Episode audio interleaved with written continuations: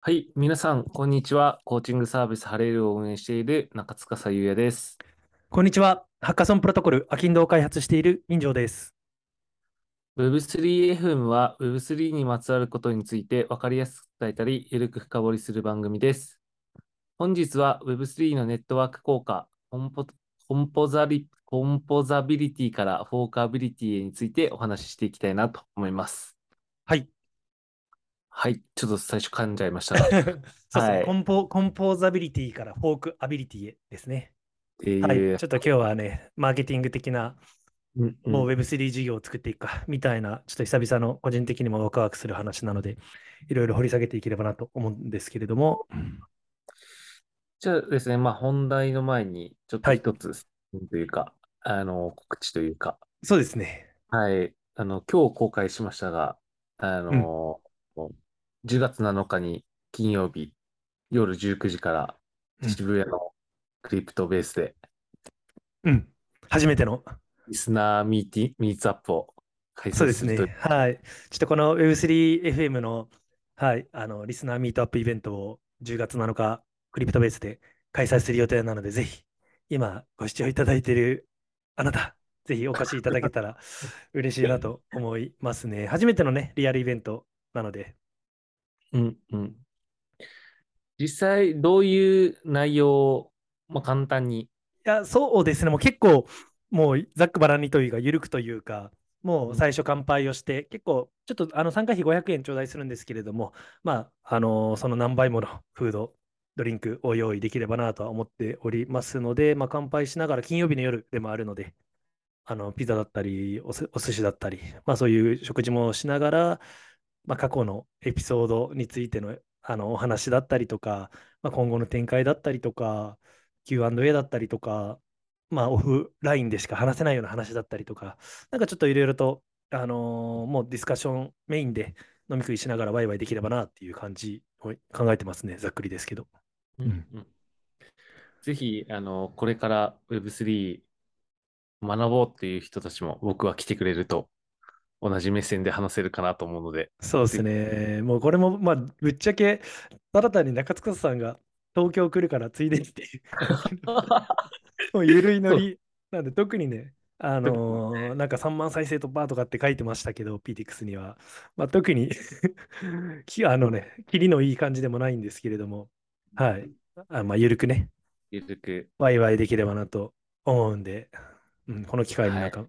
ちょいちょいね、あの、聞いてますよって言ってくれる人も多いんですけど、まあみんなで集まると面白いかなというのも思ってます。うんうん、ぜひ、この機会にいろいろご挨拶できると嬉しく思います。そうですね。はい。楽し、楽しみですね。はい。えっと、申し込みフォームは概要欄の方にそう。ですね。はい、ぜひ。はい。ぜひ来ていただけると嬉しいなと思います。まあ、はいあとは10月7日にこれ、あのーやりますけれども、さらに10月の22日にはですね、もうこの数ヶ月ずっと仕込んでいる東京 Web3 ハッカソンの、あのーなんて言うんでしょうね、開催も10月22日から開催で、ちょうど来週ぐらいにはプレスリリースだったりとか、イベント LP も公開できると思うんですけど、結構な、もう何度もちょっと引っ張って申し訳ないですけど、結構な規模になっていて、はい、500万円以上の賞金だったりとか、もう23以上のパートナーやスポンサーやプロジェクトからご参画いただいている、もう最大規模の、はい、ハッカソンイベントを今、あの企画してますので、ちょっとそこで、そちらもね、エンジニアの方はチェックいただけると嬉しいなと思ってますね。500万円も賞金出るんですね。そうなんですよ。そうなんですよ。おい。はい、めちゃくちゃ集めました。うんは、プレスリリースでお楽しみにといちょうどかね。1週間後とかなので、はい、次のまたポッドキャストでも詳細話せればと思うんですけれども、もう会場も、あのーまあ、某 UWork さんだったり、某 DMM さんだったり、はい、そそそうらしい会場も、はい、抑えてよたりしますので、はい、ぜひお楽しみいただければなと。リモートハッカソンなんですけど、オフラインイベントもやりますよって感じですね。はい。はいぜひ、はい、エンジニアの皆さんは参加していただければなと思います。300名以上の参加を、はい、見込んでますので、ぜひ。はい、ありがとうございます。では、ちょっとまあ告知的なものは終え、ちょっと Web3 の情報そうですにね。うんですけど、はい。なんか最新のニュース的なものはいかがですか？そうですね、ちょうど1週間前かな、あの前の収録の後に、やっとですね、マージ、イーサリアムのザ・マージがですね、完了いたしまして、ちょうど1週間前の木曜日とかですかね、はい、無事、何事もなく、あのマージを終えたということで、まあね、マージのエピソードも今話しましたけれども、いや、結構感慨深いかなというところ、まあ、実質本当にもう、なんて言うんでしょう、よく言われるのがね、飛んでる飛行機を飛びながら直す、あのなんだろう、エンジンを取り替えるようなものみたいなような形でよく例えられてましたけれども、まあ、何事もなく済んで、おすいやあのまあ、何度もね、その前からテストはしてたと思うんですけれども、まあ、素晴らしいなというところですね。まあ、特にイーサリアムの価格に影響もなく、むしろなんか、なんだったら下がってるぐらいだったりするんですけれども、あのーはい、すごく何事もなく済んだかなというところで、やっぱり僕たち、あのーユーザーには全く、あのー関係のないというか、特にやることもなくですね、もう裏側のシステムが気づけば変わっているみたいなようなものなんですけれども、やっぱりこれによってですね、もうあれですよ、もう電力消費量も 99. 点もう何パーセントもの、まあ、電力消費が抑えられる、 Proof of Work、電力を消耗するような Proof of Work から、このステーキング、たくさんのイーサリアムを保持しておくことによって、あの、なんて言うんでしょう、あのバリデータとしてあの活動できるみたいなステーキングに置き換わってますので、ねこれで世界の電力消費量の0.2%がですね、削減されると、ビタリクうん・ウデニさん言ってるみたいですね。このぐらいのインパクトのあるものだったということですね。うん SDGs ですね。そうですね。もうそれが理由でね、めちゃくちゃ叩かれたりしてたりもしましたので、ああのうんビットコインはいまだにマイニングしてますけれども、なので、マイナーさんたち、今までがっつりあのそういうマイニングマシンを使ってマイニングしてた人たちは、ね、他のプルーフ・オブ・ワークのところに移行するのかどうするのかっていうところも大変だなとは思うんですけれども。はい。で、そのハードフォークしたプルーフ・オブ・ワークのイーサリアム、イーサ POW もなんかいまいちパッとしない感じですけどね。いくつかの取引所では使われてるみたいですけど。うーん。はいまあ、今後の動向が、まあ、気になる。そうです。ね。まあ、ぶっちゃけ電力消費がなくなっただけで、ガス代だったりとかトランザクションスピードっていうのは全然変わってなくてですね、また1年後ぐらいに、そのシャーディングっていう技術、このザ・マージの次はザ・サージとかでしたかね。1年後ぐらいにシャーディングの技術が導入されて、やっとガス代が安くなったりとか、トランザクションが速くなったりするので、正直、その後今後5段階、6段階ぐらいバージョンアップするんですけれども、その下地をやっと作ったみたいなのが今回のマージなので、ね、ちょっと僕も今、あのーいろいろ、なんていうんでしょう、プロダクトというか作っていてやってるんですけど、まあ、未だにね、ガス代もそんな安くないし、トランザクションも遅いなと思いながらやってますけれども、はい、今後の進化に期待していきたいなというところですね。はいありがとうございます。じゃあ、他にニュースはありますか？あ、そうですね。うんと、今ちょっと収録しているのが9月21日なんですけれども、ちょうど昨日のですね、9月20日がですね、NFT デイという日だったみたいで、実は。NFT、世界で初めて ERC、あのー721のの、あのー企画、まあ、つまり NFT の企画ですね。普通のトークンは ERC20 なんですけれども、NFT の企画が ERC 721なんですけれども、まあ、その NFT 企画が発行されて丸5年経った記念すべき日というところで、なんか結構世界中でなんかイベントとか行われていたみたいですね、9月20日。確かダッパーラボ、あのフローのブロックチェーンのエピソードでも話したと思うんですけれども、まあ、ダッパーラボが最初この企画を作ったみたいなようなエピソードもあって、結構フローコミュニティが盛り上がっていたような感じの、なんかあのツイッターとかも見たんですけれども、まあ、結構実は昨日が記念すべき日だったんだよっていうような、はい、シェアですかね。なんかその流れもあって、そのタイミングもあってだと思うんですけど、オープンシーモがですね、結構大幅なアップデートをしておりまして、なんか結構ブロプロジェクト専用のドロップページだったりとか、なんていうんでしょう、ホワイトリストだったり、あの過去作品を持つホルダーへの先行販売の対応だったりとか、ジェネラティブの NFT の販売ができるようになったりとか、なんか結構、あれですかね、あのー、何でしたっけ、あのー、なんだろう、NFT の事前登録サービスがあったんですけど、いや僕もちょっと使ってたんですけど、ちょっとど忘れしちゃったな。あのホワイトリスト登録の機能とかがいろいろ便利なサービスあったんですけれども、なんかそういったような機能をもう OpenSea 自体がなんか内包するようになって、大幅にアップデートしているっていうようなオープンシーの C ドロップっていうような機能のアップデートとかもあったみたいですね。なんか結構コレクションページの UI とかも変わってですね、はい。いろいろとロイヤリティの比率だったり、ホルダーの比率だったりっていうのが結構追加して掲載されるなどのオープンシーの結構大幅なアップデートもありましたよというようなところを、まあ、シェアできればなというところですかね。うんうんうんうんうんありがとうございます。まあ、徐々に、まあ、既存サービスも進化していっている形そうですね。やっぱりこういうプラットフォームが、あの他の付随するようなあの便利なツールの機能をもうそのままなんていうの自社で出してき始めてたりもするので、まあ、なかなか大変だなというようなところで見てますね。うんううん。んあとは OpenSea もですね、 Arbitrum っていうレイヤー2の、あのーチェーンを対応するようになったみたいで、もともとイーサリアムだけで、あとポリゴンですね、イーサリアムとポリゴンであの NFT 販売できるみたいな感じの印象が OpenSea 強いと思うんですけれども、まあ、ソラナだったり、 Arbitrum だったり、あとクレイトンっていう、あのー韓国のブロックチェーン、カカオがやってるブロックチェーンかな、確か。っていったところのサポートももうしているみたいで、まあ、ソラナは有名だと思うんですけど、サポートされてるっていうのは、結構実はクレイトンとかもサポートされているみたいな形で、結構 OpenSea の取り扱いチェーンっていうのも、まあ、レイヤー2も含め、まあ、ポリゴンもそうですけれども、どんどんどんどん増えてきてるなというところの、はい、あのーニュースもちょうどありましたね。うんうん。まあ、ちょっと NFT の日だったというところで、ちょっと OpenSea のニュースを多めでお届けしました。はいありがとうございます。はい。はい。3つ目はどうですか？あ、でもまあそんなところですかね、実は。?OK です。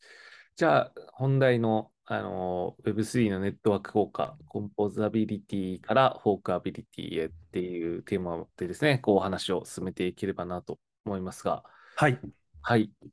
このテーマにした理由みたいなところも。そうですね。やっぱり最初、まあ、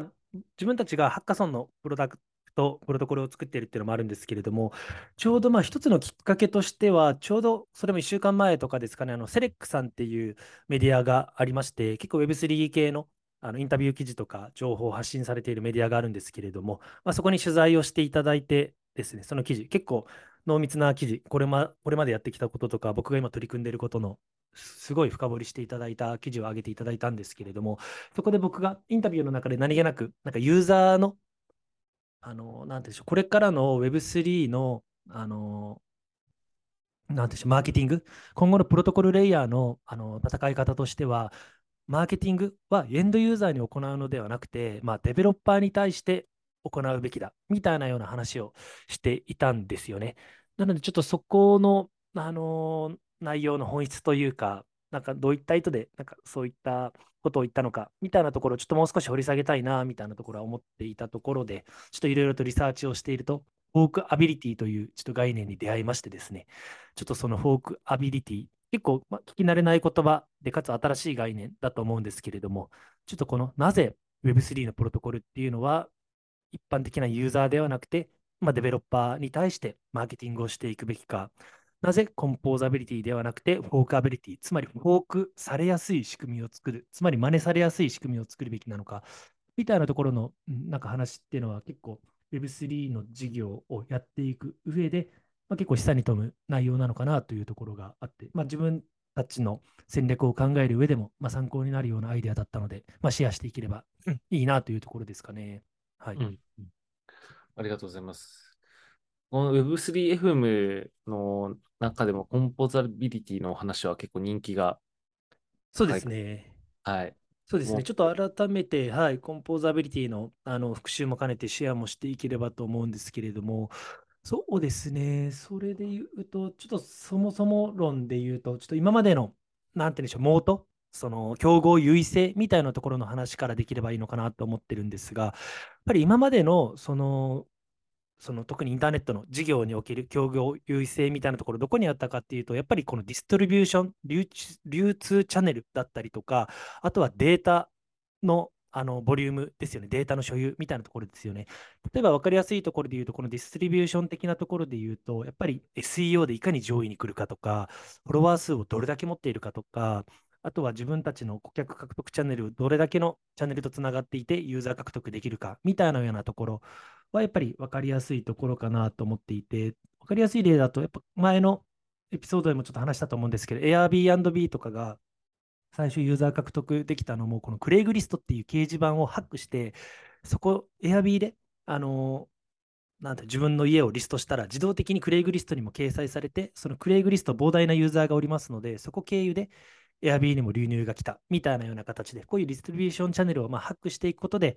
あの自分たちのユーザー基盤を増やしていった。まあ、今もね、フォロワー数だったりとか、Google でいかに上位表示されるかみたいなのは重要な指標だと思うんですけれども、まあ、そういうディストリビューションチャンネル。であとはデータのあのアルゴリズムとかですよね。まあ、当たり前のようにね、Facebook、Instagram だったり Google のアルゴリズムっていうのは企業秘密として扱われていて、まあ、それは公開はされてないもので、かつそこで獲得したユーザーのあのデータ、いつ、まあもねど、どのユーザーがどんな検索ワードでアクセスしていったのか、Facebook のユーザーは日頃どのようなあのコンテンツを見ているのか、いいねしているのか、インスタグラムでハッシュタグをフォローしているのかとか、もうそういった膨大なデータが蓄積されていけばいくほど、まあ、あのアルゴリズムだったりとか AI の学習精度も高まって、それがまあ優位性につながっていたみたいなところ、やっぱりそのデータだったりディストリビューションチャンネルをいかに独占するか、自分たちのものにするかによって、やっぱ優位性ってのが、あの今までの企業では生まれていた部分はあったと思うんですけれども、やっぱり Web3 においてはもう全く逆で、もう基本的にはもうあのオープンな状態、透明性があるオープンな状態にあのなっているわけで、やっぱそういうね、あの独占してあのデータを独占するだったり、データだったり、ディストリビューションの希少性みたいなような概念がやっぱり通用しないものになってるっていう前提で、じゃあどうやってあの Web3 のプロトコルだったり、Web3 の事業者は優位性を作っていくかっていったところで言うと、やっぱりコンポーザビリティっていう概念が一つあのありまして、ちなみに覚えてます？中塚さん、コンポーザビリティとは何かみたいなところ。はい。いや、えっとね、もうレゴブロックっていうこうイメージが起こってまして。いいですね。いや、でもまさにまさに。組み合わせていくってことですよね。そうですね。もう自分たちの、もうそれこそスマートコントラクトだったり、その仕組み、プログラムをですね、自分たちだけで使うのではなくて、他のあの事業者さんだったり、まあ、それこそ競合だったりとか、新規参入するプレイヤーさんにいかに使ってもらって、その自分たちのスマコンをレゴブロックに見立てて、また他の、あの、コンポーズしてくれる側のスマコンとどうガッチャンコさせて自分たちのスマコンを活用してもらうかみたいなようなところが一つコンポーザビリティの基本的な考え方ですね。やっぱり構成可能性みたいなようなところ、あの、言うんですけれども、日本日本語ではやっ。ぱりいかに、なんて言うんでしょうね、自分たちのそのデータが溜まっているわけで、例えば僕たちが今作っているのはハッカソンプロトコルで、その、うんとですね、そのハッカソンを企画する、うん、そのプロトコルレイヤーの事業者さんが、そこに対して、まあ、例えばですけど、そのハッカソンのデポジットするお金を入れてですね、で、そこに対していろいろなデベロッパーさんが、そのプロトコルに対して何かしらのアウトプットをしていくわけで、やっぱそういったデータを使って、例えばあの SBT みたいな NFT を作るだったりとか、そのハッカソンの結果を投票することによって、その投票によって、例えば賞金が得られるような仕組みを作るだったりとか、一つのプロトコルを軸にいろんな、あのー、なんて言うんでしょうね、新しい価値を生み出すことができるっていったところ、でいかにいろんな、んと、プロトコルさんに自分の、あのー、スマートコントラクトだったり、その仕組みをですね、活用、まあ、Web2 でいう、まあ、ライブラリみたいなようなものですよね。ライブラリとして活用してもらうことによって、そこでまた生まれた、あの例えばトランザクションのフィーだったりっていうのが自分たちのところにもどんどんどんどんあの蓄積されていくみたいなようなものですね。やっぱり圧倒的に、うんと、そのあらジャンルで一番のプレイヤーになったら、いろんな新規参入だったりとか、競合とかが自分たちのそのスマートコントラクト、プロトコルをま活用していただいて、活用してもらって、それによって、まあ、よりどんどんどんどん自分たちに、まあ、それこそあのデータが溜まっていって、他の人たちがさらに自分たちのプロトコルをコンポーズするインセンティブが働くみたいな仕組みをコンポーザビリティ、いかにあの活用してもらいやすくするかみたいなような仕組みがコンポーザビリティですね。まあ、分かりやすい例だと、やっぱりユニスワップ、まあ、よくね、例に出て、あの出ているのでご存知かと思うんですけれども、やっぱユニスワップとかはそのトークンをスワップする、交換するようなあのコントラクトを持っていて、やっぱりそのコントラクトがに対して一番たくさんのあのお金がプールされておりますので、ゼロからそういうスワップの仕組みを作るのではなくて、もうそういうトークンをスワップする機能を入れたいのであれば、もうもともとあるユニスワップのコントラクトを使って、自分たちのアプリケーションの中だったり、プロトコルの中でそのスワップする仕組みを作る。まあ、それこそメタマスクの裏側にもそれが入っていたり、ステップの裏側にもそれが入っていたり、まあ、いろんな DeFi のスワップの基本的なツールとしてはもう、基本的にはもうユニスワップを全部コンポーズしているみたいなような仕組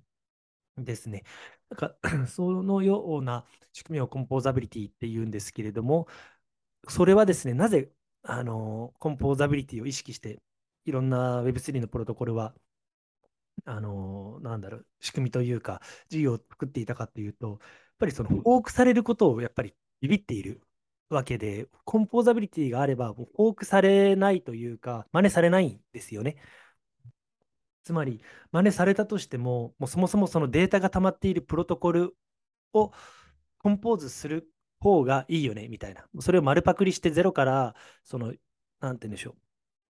う。あのー、そこに資金を貯めたり、ユーザーを作っていったりするよりかは、もともとあるそのプロトコルを活用させてもらった方が、また新しい価値が生まれるよねっていったところで、そのフォークを避けるために、フォークされないようにするためにも簡単にコピペして、あの全く同じようなサービスが作れちゃったりしますので、そうされないためにコンポーズ力を高めていく、コンポーザビリティ力を高めていくみたいなようなことをやってたっていうのが結構理由だったりします。やっぱ分かりやすい例だと、ユニスワップ、さっき例出しましたけれども、スシスワップってやつが、その仕組みを全くフォークして同じものを作って、ですけれども、ユーザーいないじゃないですか。でどうやってユーザー集めたかというと、今までユニスワップをあの活用していた人に自分たちのスシトークンっていうのをただで配りますよ。ユニスワップにはトークンありませんよね。スシスワップに関してはトークンを発行してただで配りますので、皆さん、ユニスワップじゃなくてスシスワップを使いましょうみたいなような発信をして、ユニスワップからガーッとユーザーを奪ったわけですね。それをヴァンパイアアタックって言ったりするんですけれども、ルックスレアっていうあの NFT のマーケットプレイス、まあ、オープンシーの競合も全く同じやり方をやってますね。フォークの全く競合のプロジェクトを作って、そこも流通額に応じてトークン払いますよみたいなやってたりして、オープンシーはね、まだトークン作ってないですけど、ユニスワップはやべえって思って自分たちもスシスワップのうまくいってるのを見て、自分たちもユニトークンっていうのを作ったりとかして、なんとか、あのー、まだ圧倒的な地位を保ってはいるんですけれども、やっぱりね、そういうよりインセンティブの高いところにユーザーは流れていく傾向があるので、でフォークをされるってことは、今まで、ね、あの積み上げてきたものをもうそのまま丸パクリされるみたいなような部分、まあ、もちろんユーザーの資産だったり、あのここに溜まっているお金だったりとか、ユーザーっていうのはあのすぐにフォークされることはないんですけれども、まあ、プログラム、スマートコントラクト自体は丸パクリされるので、やっぱそれを避けるために、あのコンポーザビリティ力を高めているみたいなようなアクションがあったっていうのが、はい、流れとしてありますね。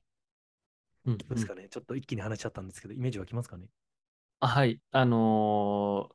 はい、大丈夫です。うんうんうん、とりあえず、こう、まあ、真似、真似を、こう、これまではさされないようにしてきたけど、今後は変わってくるよっていうことってことですよね。そうなんですよね。ちょっとここの視点も面白いなと思うのが、やっぱりこの Web3 の、その、なんて言うんでしょうね、優位性みたいなところをどうやって作るかみたいなところで、やっぱり今までは Web2 だったらそういったディストリビューションチャンネルの獲得構築だったりとか、あのデータをいかに保有して独占していくかみたいなようなところに強みみたいなのがあって、モートみたいなのがあったと思うんですけれども、Web3 においてはやっぱりネットワーク効果みたいなところをやっぱりいかにあの作っていくかがあの強みになるのかなと思っていて、でそこに対してコンポーザビリティみたいなのが一つの回ではあったと思うんですけれども、さらにそれを推し進めると、もうそもそもフォークされないためにあのコンポーザビリティを高めていたのが今までだったんですけれども、逆にこのフォークっていうこと自体もネットワーク効果を働かせるために有効活用できるのではないかみたいなような問いが結構面白いのかなと思っていて、今までだったらやっぱり Web3 の、あのー、弱みというか弱点みたいなところでやっぱり基本的にはオープンになってますので、コピペされるっていう、フォークされるっていうのが弱みだったんですけれども、逆にそれを強みとして捉えることによって、その Web3 の、あのー、モードであるネットワーク効果っていうようなところをより加速させることができるんじゃないか、みたいなのは結構新しい視点なんじゃないかなっていうところですね。それで言うと、そのネットワーク効果についてちょっと補足したいのが、個人的にあのユーザー間のネットワーク効果はではなくて、これはどちらかというと、プロジェクト間のネットワーク効果の方が、よりモード性は高い、優位性は高く保てるのかなと思っております。そうですね、結構この Web、あのユーザーにおけるネットワーク効果、それこそ、ね、LINE だったりとか、あのまあ、普通の SNS だったりとか、あらゆるプロダクトは、まあ、ユーザーがいて、たくさんのユーザーが使えば使うほど、なんて言うんでしょう、その乗り換えるインセンティブが働かなかったりとか、使い続ける理由になったりとかすると思うんですけれども、Web3 においてですね、そういうユーザーのネットワーク効果みたいなようなものは、ちょっと個人的には、あの、あまりしん、なんて言うんでしょう、あの、辛抱しない、辛抱しないというか、そこに対して、ちょっと熱を入れすぎない方がいいんじゃないかなってのも思っていて、っていうのも、冒頭に言った Web3 のマーケティングはエンドユーザーにではなくて、デベロッパーに対して行うべきだ、みたいなところもあったりしますね。ユーザーに対してのネットワーク効果はうまくいかないんじゃ、しばらくはまだうまく機能しないんじゃないか、みたいなところは個人的な仮説としてあったりしますね。うん。うん。うん。うん。もうこれもなんか一過性に終わっちゃうみたいなところなんですかね？いや、おっしゃる、おっしゃる通りで、おっしゃる通りで、まさに。ちょっとその一つ、そのユーザー Web3 における今まで勝ちパターン、ベストプラクティスと言われていたようなあのユーザー獲得のフローがあるので、ちょっとそれを紹介したいんですけれども、実はちょっとこれって危ういんじゃないかみたいなところがあって、いくつかのパターンがあるんですけれども、例えば一つが、あれですよ、Web2 ソーシャルグラフのピギーバック。まあ、つまり Web2 ソーシャルグラフであのインフルエンサーに担いでもらうみたいなようなイメージですね。もう分かりやすい例が、ね、あのフォロワー多い人にあの先行ユーザーになってもらう、影響力ある人にトークンを配って持ってもらう、NFT を配って、ホワイトリストを配って、そういう、なんて言うんでしょう、あのギブアウェイキャンペーンをやってもらうみたいなようなやり方がやっぱり王道パターンとして結構あったりするわけですよ。で、そのいったパワーユーザーの獲得していくためのトークンモデルを活用して構築していく。つまり、初期に貢献したユーザーに対しては、あのトークンをたくさん取って持ってもらうだったり、影響力の高いユーザーに関しては、他のユーザーよりもたくさんのトークンだったり、NFT だったり、インセンティブを提供していくみたいなイメージですね。で、それで最初の、やっぱり01のフックとなるような弾み車を回すための、やっぱり最初の弾み車、重いので、それを回してくれるためのパワーユーザーを最初獲得していく。まあね、いろんなブランドでも、まあ、従来ながらのウェブのプロダクトでもね、最初いかにインフルエンサーを獲得するか、それこそインスタグラムのグロースの話もしましたけど、ジャック・ドーシーが最初、インスタグラム使っていたからインスタ伸びたんじゃないかみたいな話もしましたけれど、やっぱそういうパワーユーザーを獲得していくっていうのは Web3 も同じことで、で、そういったユーザーに対してガバナンス、パワーガバナンスを構築していくだったり、あとはまあ同じことですよね。例えば、ボワードエピオットクラブを持っている人に自分たちのプロジェクトの NFT をエアドロップするトークンをエアドロップするなりして、まあ、そういうパワーユーザーをターゲットにしていく。で、まあそういった影響力あるユーザーになんかミームみたいなのを作ってもらって、それをバイラルをしていくみたいなような、まあ、つまりもういかに最初は実利的な金銭ティブなインセンティブを提供することによってユーザーを集めて、で、その金銭的なインセンティブをフックに最初ユーザーは使ってるんですけれども、後々そのプロダクト、プロジェクト自体、まあ、プロトコル自体に何らかの価値を感じてきて、実はあんまり儲からなくてもユーザーが定着していくみたいなようなモデル、まあ、ステップンとかアクシーとかがやろうとしていたモデルがまさにそれなんですけど、最初はお金を配ってユーザーを集めて、最初のコールドスタート問題を解決してユーザーを集めるんですけれども、徐々に情緒的なメリットの方が金銭的なメリットよりも上回っていくことによってユーザーはちゃんと定着するよねっていう仮説のもとにそういうユーザーに対してのあのエアドローキャンペーンだったりとかホワイトリストキャンペーンとかやってたんですけれども結構それってぶっちゃけワークしてるところ全然ないよなみたいなところがやっぱり今現状のあらゆるプロジェクトに言えることだったりとかして、まあ、初期のねちょっとバーデーピョットクラブとか、まあ、そういったところがまさに一番うまくねそういったプレイをしてうまくいってたので、ちょっとベストプラクティスみたいな言われてたりはしてるんですけれども、やっぱりそれって、もう本当に、なんていうんでしょう、儲からなくなったらもうすぐに手放す。一旦、あの、ダウンサイドのモメンタムになったら、もう一気にもうバッドスパイラルに入る。プラスの弾み車が回っていて、プラスのスパイラルの時はバーって伸びるんですけど、逆にそれが逆対逆回転を始めたら、もう同じぐらいのスピードでもう一気にいけてないプロジェクトになるだったりでもなりますし、で、やっぱり最初お金を目的として入ってくるユーザーが、そのプロジェクト自体に情緒的なエンゲージメントを持ってもらえるのかどうか問題みたいなのも結構危ういなと思っていて、で結構あるじゃないですか。なんていうし分かりやすいでやったら、ね、あのー、楽天レシピみたいなサービスがあって、もうレシピを投稿したらお金配りますよみたいなあったんですけど、クックパッドには勝てなかったみたいな、クックパッドとかね、そういう機能はないんですけれども、勝てなかったみたいな、まあ分かりやすい例もあったりとかするんですけども、やっぱこういうのって結構往々にして起こっていることだったり、もちろん例外もありますけれども、起こっていることだったりしして、まあ、なので、そのユーザーをまずはトークンや NFT で集めて、ネットワーク効果、まあ、コールドスターネットワーク効果のコールドスタート問題を解決していくアプローチっていうのは、ちょっと、あの、もうね、去年の秋ぐらいに流行った、あの、ユーザー獲得方法であって、ちょっと今はあまりそういうアプローチにはならない、ユーザーを狙うっていうようなアプローチはちょっと機能しないんじゃないかなっていうところの懐疑的な部分もあって、ではなくて、やっぱり本質的なネットワーク効果っていうのは、そのユーザーのネットワーク効果ではなくて、自分たちのプロトコルを、まあ、コンポーズしてくれるようなあの他のプロジェクトだったり、自分たちのソースコード、スマートコントラクトをフォークしてくれるような兄弟プロトコル、兄弟プロダクトみたいなような、そういう、もうなんかみ、なんて言うんでしょうね、もう自分たちの価値を本当にみんなに提供していくことによって、一つの大きなエコシステムを作っていいこうっていうような、デベロッパーベースでのつながりが、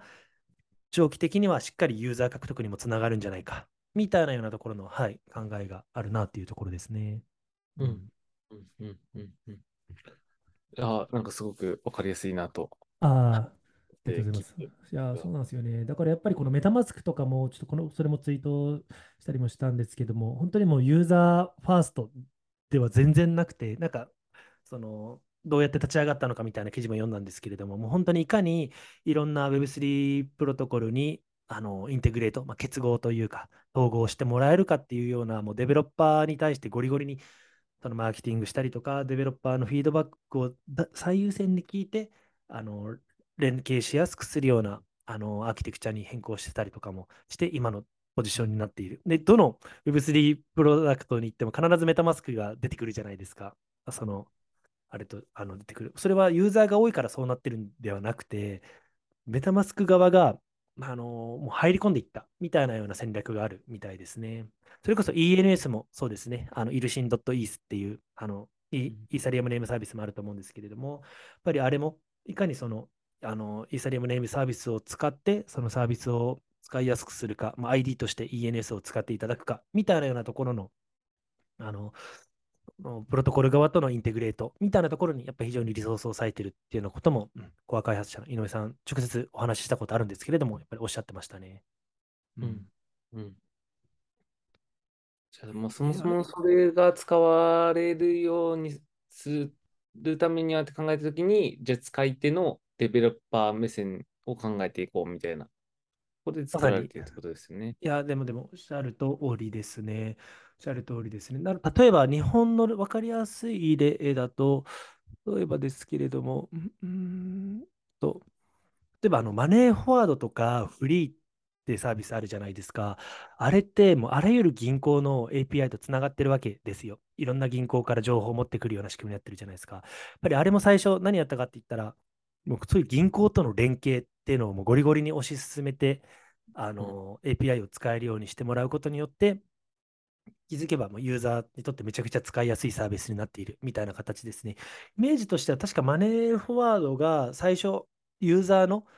なんていう家計簿アプリみたいな感じから始めてユーザーを獲得して、で、そのユーザーがこんだけいますよっていうのをフックに営業、あ銀行に営業に行って、銀行とのなんか API 連携をどんどんどんどん勝ち取っていって、で、そういう、なんていう、企業利用、B2B の利用にまた振り切っていったみたいなような戦略があるみたいで、フリーとかは最初から結構、あの、企業に使ってもらう方向性でいっていて、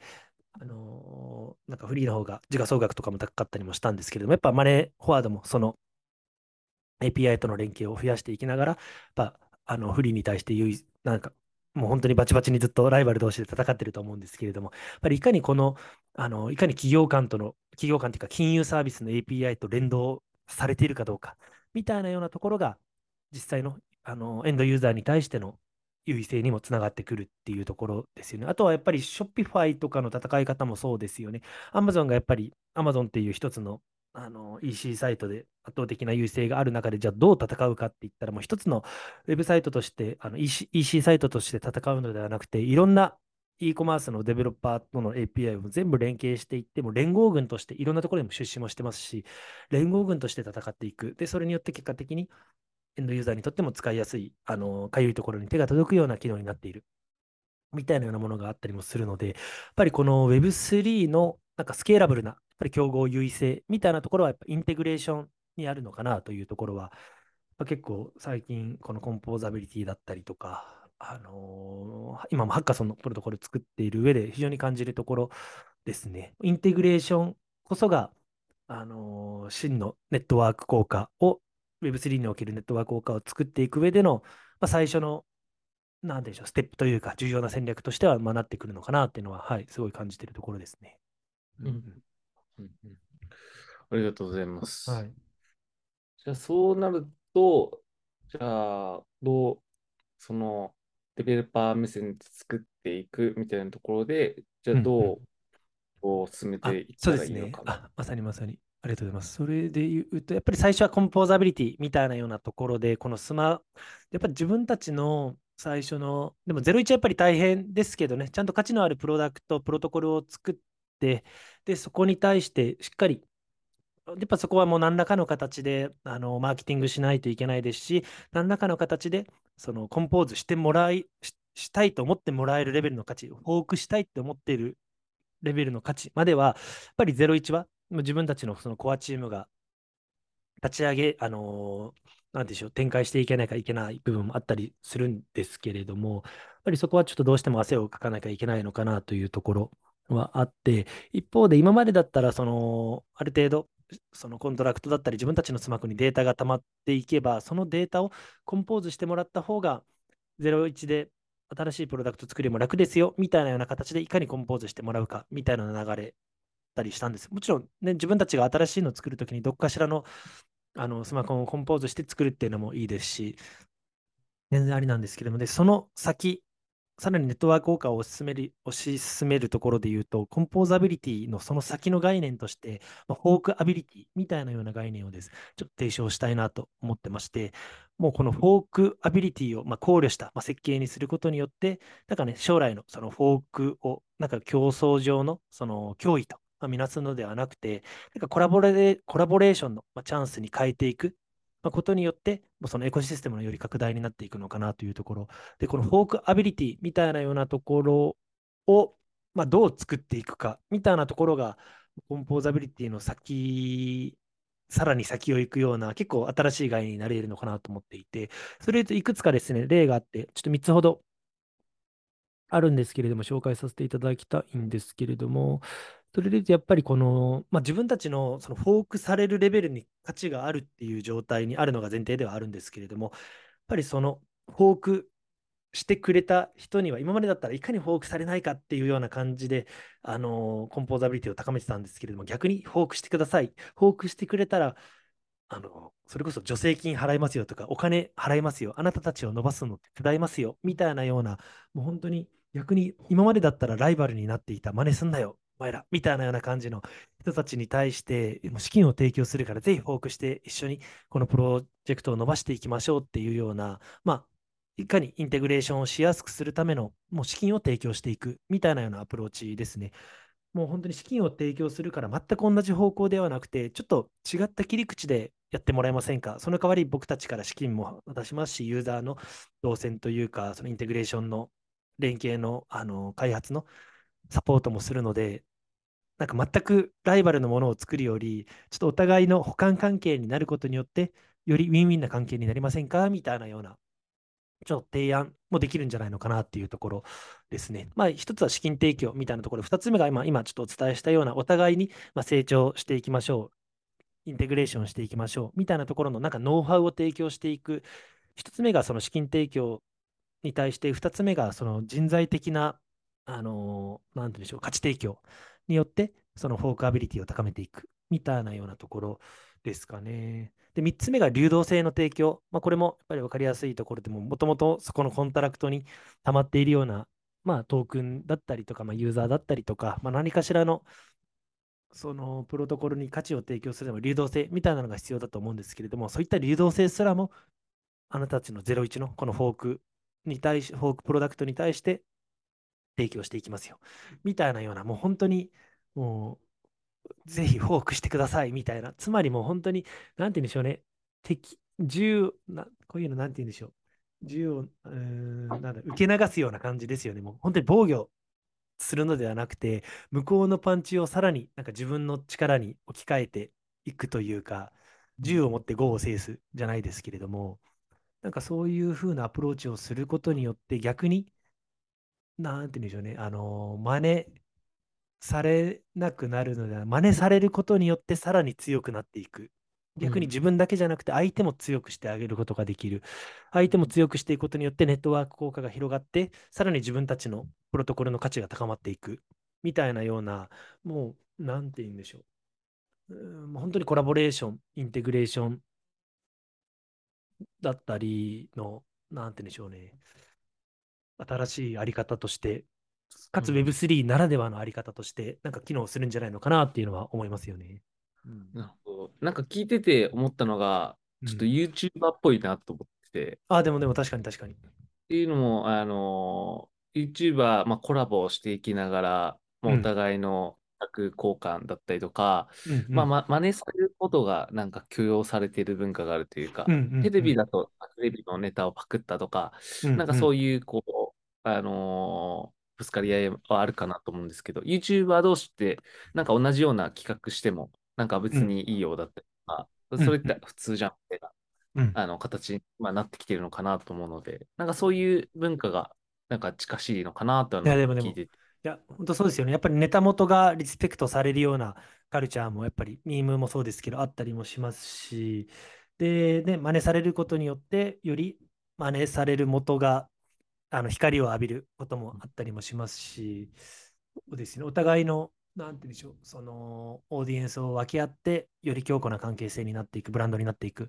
みたいなのもありますし、でもそうですね、まあ、YouTube だったり TikTok とかのコラボカルチャー結構あると思うんですけれども、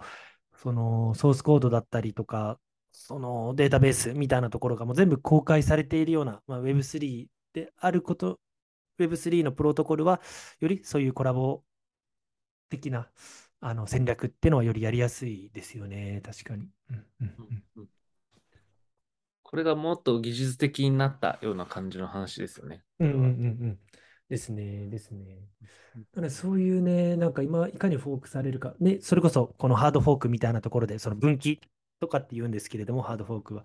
で、このイーサリアムも、イーサリアム、あープルーフ・オブ・ステークのチェーンから、プルーフ・オブ・ワークのチェーンに、まあ、フォークされて、全く同じチェーンがもうコピペされて作られて、で、そのマイニングをするようなマイナーさんたちは、このプルーフ・オブ・ワークのイーサリアムをもっと押し上げたいっていうところで、まあ、ユーザーがいいると思うんですけど、まあ、ここが目立てば目立つほど、また、プルーフ・オブ・ステークのイーサリアムも価値を持ってくるみたいなような流れもあったりとかもするわけで、特にイーサリアム、プルーフ・オブ・ステークの本来のイーサリアムとしては、まあ、フォークされた側は別にサポートとかする感じではないんですけれども、逆にね、まあ、今後、もっともっとサポーティブなアクションとかもしていくことによって、あのまあ、どっちも価値を持つみたいなような流れも、まあ、このイーサリアムとかブロックチェーンにおいては、ちょっとどうなるか分かんないですけど、アプリケーションプロトコルレイヤーにおいては、そういうネットワーク効果みたいなところ、フォークによるネットワーク効果みたいなところっていうのは、もっともっと生まれてきそうだなってのも思いますね。それで言うともう一つのアイデアとしては、やっぱ DAO のフォークみたいなのもありますよね。やっぱり、なんて言うんでしょう。このいろんなガバナンスの仕組みだったりとか、この DAO のツールだったりとか、まあ、いろんなそのユーザーだったりとか、いろいろなこのガバナンスで、この DAO と、なんか日本のプロジェクトでもありましたよね、確か。あの、バキュンっていうあの DAO でしたっけ？ね、この中身の、あ、DAO 内のコミュニティ内の意見が合わないから、じゃあもう僕たちは別れて別の DAO を作るよ、みたいなような感じで、結構なんか決別して別のプロジェクトになるような DAO みたいなのも結構あったりもするんですけれども、まあ、それもそういう喧嘩別れみたいなのではなくて、もうトークンを提供してあげるようだったり、今までのツールだったりも全部使っていいようだったりとか、なんかそういうお互いに、なんかポジティブな、なんか、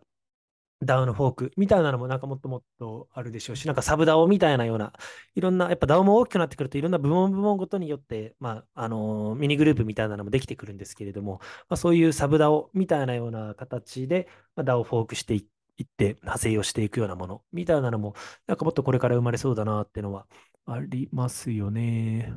うん、そうですね。はいはい。いい感じかな。やっぱり、でしょう、この結論を言うと、この Web3 の、あのー価値というか、競合優位性みたいなところが、このネットワーク効果であり、コンポーザビリティであり、さらに一歩進めるとフォークアビリティだ、みたいな話を今しましたけれども、やっぱそこをよりもう少し本質を突き詰めると、そういうコンポーズしてくれる人、フォークしてくれる人、誰かって言ったら、やっぱり開発者だったりするんですよね、エンドユーザーではなくて。やっぱりいかにその一般のその投機目的のユーザーだったりとかのユーザーではなくて、いかに自分たちのプロトコルを、ね、あのフォークしてくれるか、コンポーズしてくれるか、よりアップデートした開発をしてくれるか、そことのコラボレーションしてくれるかって、やっぱエンジニアさん、デベロッパーさんをいかに自分たちのプロトコルに引きつけるかどうかみたいなようなところ、そこ、デベロッパーとのエンゲージメントをいかに作れてるかどうかみたいなようなところが Web3 における本質的な希少性であり、まあ、優位性になり得るのかなというところは、やっぱ感じますよね。ね、コンポーザビリティも、あの、フォークアビリティも、デベロッパーさんがいないと、それは成り立たないようなものだったりしますので、で、先ほど、メタマスクとか ENS の事例も言ったように、やっぱデベロッパーファーストで、あの、機能を作っているみたいな話もありますので、やっぱりいかに、あの、デベロッパーコミュニティをですね、自分たちのプロトコルに対して引きつけるか、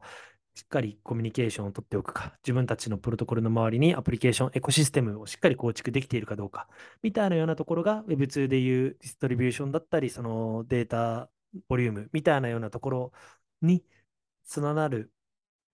Web3 における、まあ、圧倒的なその希少性、優位性に、まあ、なり得るのかなっていうのは、うんうん、感じますね。なので、やっぱり先ほど言ったようなトークンでユーザーを集めるっていうような、そういう移り気か、移り気早いようなユーザーさんではなくて、よりそのデベル開発してくれた人たち能動的に自分たちの技術的技術好奇心を満たすためにポジティブなマインドで貢献してくれるようなデベロッパーさんたちとのリレーションをいかにあの構築していくかみたいなようなところが、まあ、Web3 のプロジェクト、プロトコルに、うん、求められるような、はい、あのマーケティングになるのかなと思いますね。やっぱりちょっと最初の話に戻りますけれども、Web3 事業者さんはデベロッパーをマーケティングしていくべきだ。っていう、ちょっとなんか言い方がちょっとね、上から目線かもしれないですけど、まあ、デベロッパーさんとのエンゲージメントを作っていくのが、結構中長期的に見て本質なんじゃないかなと、はい、感じているところです。うん、うんデデベロッパーさんにリスペクトされるものを作っていきましょうっていうところですよね。そうですね。そうですね。より開発しやすいような環境をいかに作っていくか、魅力的な仕組みをいかに作っていくかですよね。そうですよね。やっぱまあまあ、とは言っても、やっぱそう思ってもらうまでが大変なので、その01がやっぱり大変なので、そこに関してももしかしたら、もともといけてるね、こういったあのプロトコルをもうフォークしたり、コンポーズするなりして、そのネタ元からあの、なんですよ、そのディストリビューションチャンネルを提供してもらうだったりとか、流動性を提供してもらう、資金を提供してもらうことで、やっぱり最初から01で新しいものを作るのではなくて、もうすでにあるような、その、あの、プロジェクトをリミックスしていくことによって、また、あの、01でプロトコルを作っていくみたいなようなところが、もっともっと主流になるんだろうなっていうのは、まあ今もそうなりつつありますけれども、それはありますでしょうね。01のコールドスタート問題を解決するのはトークン配るのではなくて、もう既存のあの、プロトコルをいかに、あの、インテグレーションというかコラボレーションをしていくか、みたいなようなところが、もしかしたら話が早いかもしれないですし、なんかそうなっていくようなイメージがありますね。まあ、先ほどね、資金提供、流動性提供、人材だったりノウハウの提供、みたいなのが受け、フォークアビリティがより整ってきた世界線においては、うん、ね、よく言うじゃないですか。何でしたっけ、イノベーションっていうのはね、01ではなくて既存のものの掛け合わせだ、みたいなようなものを見ますし、イミテーション、真似をすることこそが、まあ、イノベーションにつながることだよね、だったりもやっぱよく言われることだと思うんですけれども、まあ、そう考えると、ね、既存のプロダクトのフォーク、コンポーズみたいなところは、新たなイノベーションにつながる最初のフックになり得るのかなとも思ったりもしますね。うんうん、ありがとうございます。うん、いいですね。はい。うん。まあ、って言ったところでね、ちょっとなんか 最後の最後に、ちょっと宣伝みたいなちょっとあれですけど、やっぱハッカソンっていうのが、やっぱりこのデベロッパーコミュニティを作っていく上で、自分たちの、あのー、なんだろう、